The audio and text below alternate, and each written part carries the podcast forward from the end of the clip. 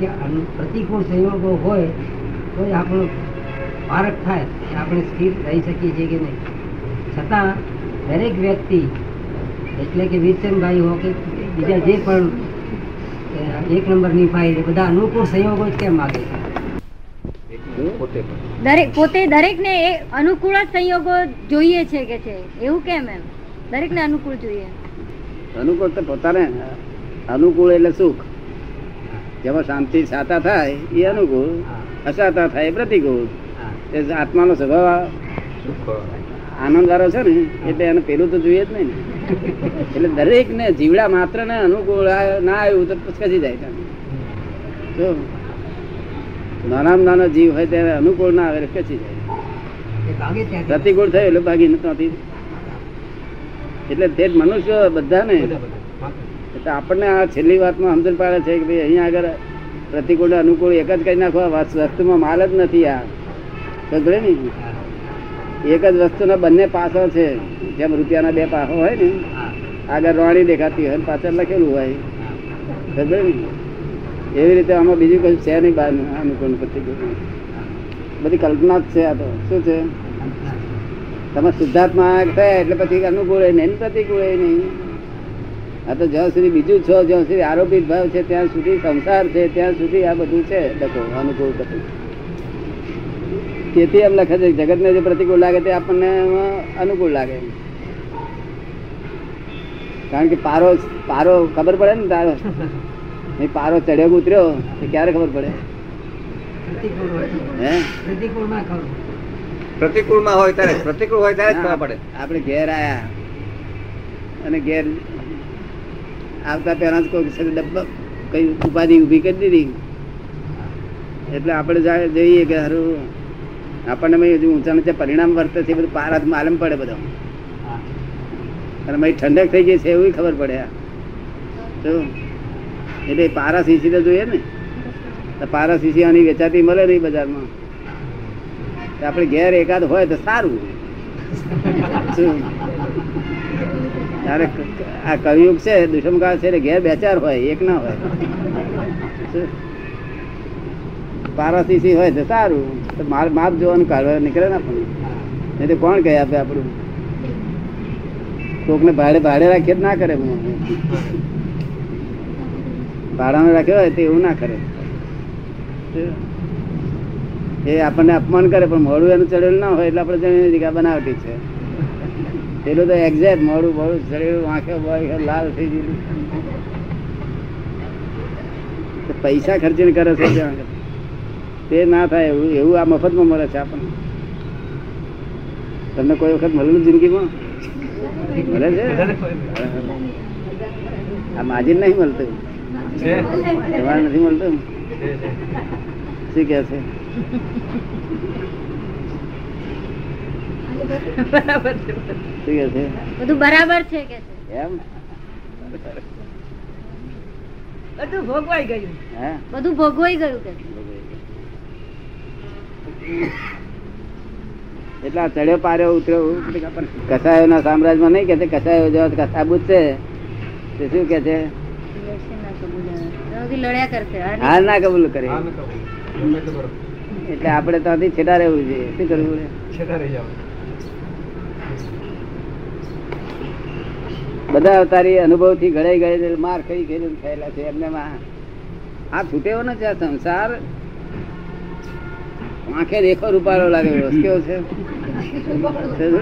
તે છૂટે કે ગઈ માર ખાયો ને વાગે નહીં.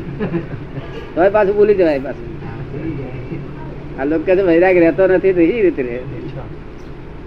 તે આટલો બધા અવતારો કરતા કરતા કરતા હિન્દુસ્તાનમાં આવે ત્યારે છે તે એવા સંજોગ બાજે.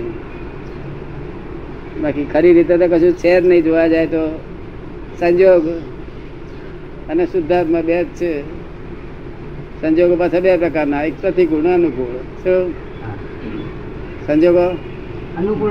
તેમાં અનુકૂળ તો આપણે વાંધો નથી. અનુકૂળ તો આપણને કઈ હેરાન ના કરે. પ્રતિકૂળ એટલા જ હેરાન કરે. કેટલા સંયોગોને આપણે સાચવી લેવાનું છે. અને તે પાછા વિયોગી સ્વભાવના છે. એ જો વિયોગી સ્વભાવ ના હોય તો પચીસ ત્રીસ વર્ષ રહેતા આપણે શું કરીએ? એ છ કલાક, બાર કલાકમાં છે હેડ હેડ તો થાય. આપણે કે ના, બેસ બેસ તો હેરતો થઈ જાય. નઠારા થઈ નઠારા વધારે રહે નહીં. રહે નહીં. એ તો તાર લોક કહે છે કે દુઃખી કેમ છે? તાકે નઠારા થઈ ગયો હંભાર હંભારી કરીને દુઃખો થાય. એક ઉઠીને ગયો ગયા પછી તો કોણ મારી છે? હવે જવા દે ને ગયો. હવે બીજું બીજું નાટક કર. એને જો આમ કહી ગયો તેમ કહી ગયો એનું નાટક ઘણા જણા ચાલ્યા કરે. એવું નથી કરતા? ગયા પછી દાજે તે વખત રડતો હોય તો વાત જુદી દાજો હવે આ તને ઠંડી દવા મૂકે છે આમ તેમાં હવે મટવાની તૈયારી થઈ તારા ઉતર આવે કે જો દાજો જુઓ દાજો રડ્યા કરે? અહીંથી ઉઠી ગયો એટલે આપણે જાણે ગયો. નમો હરિહંદામ કરી ચાલુ ફેર મારે સંયોગ આવ્યો ગયો. મારે કશું છે નહીં તેથી મહાવીરે મહાવીરે સરવારે સર્વે કાઢ્યું ને કે ગો મે સાસુ અપ્પા નાન દંસણ સંજુ શેષા મે બાહિરા બાવા સવે સંજોગ લખણા. સંજોગ મૂળા જીવેણ પત્તા દુઃખ પરંપરા તમા સંજોગ સંબંધમ સર્વમ તીવ્ર એટલે તમારે સંજોગ એકલા જ રહ્યા છે, મહાવીરની પેટ તો મીઠાનો મીઠાના સંજોગ તો મીઠા સંજોગ તો હેરાન નથી કરતા ને? પણ મીઠા સંજોગ તમને વાપરતા નથી આવડતા. મીઠા તમે વેદો છો. શું થાય છે? વેદો એટલે કડવા વેદવા પડે. જો મીઠા જાણો, તો કડવા જાણો. મીઠા વેદો છો માટે તમારે કડવા વેદવા પડે. પણ જો મીઠા જાણો એકલું, તો કડવા જાણવાનું રહે. શું પણ તમને હજુ પહેલાની આદત જતી નથી. વેદે છે. આત્મા વેદતો જ નથી, આત્મા જાણ્યા જ કરે છે. વેદે છે ભ્રાંત આત્મા છે. શું છે? પ્રતિષ્ઠિત આત્મા. તેને આપણે જાણવું કે પ્રતિષ્ઠિત આત્મા તે જલેબીમાં તન્માયાકાર થઈ ગયો છે. આપણે જાણવું જોઈએ. એટલે આ એક એક શબ્દ બહુ સરસ લખેલા બધા. સૌ સંયોગમાં મધુર બિલાવી જાણે તે બહાદુર. મથુર એટલે શું? સહયોગને ફેરી નાખે.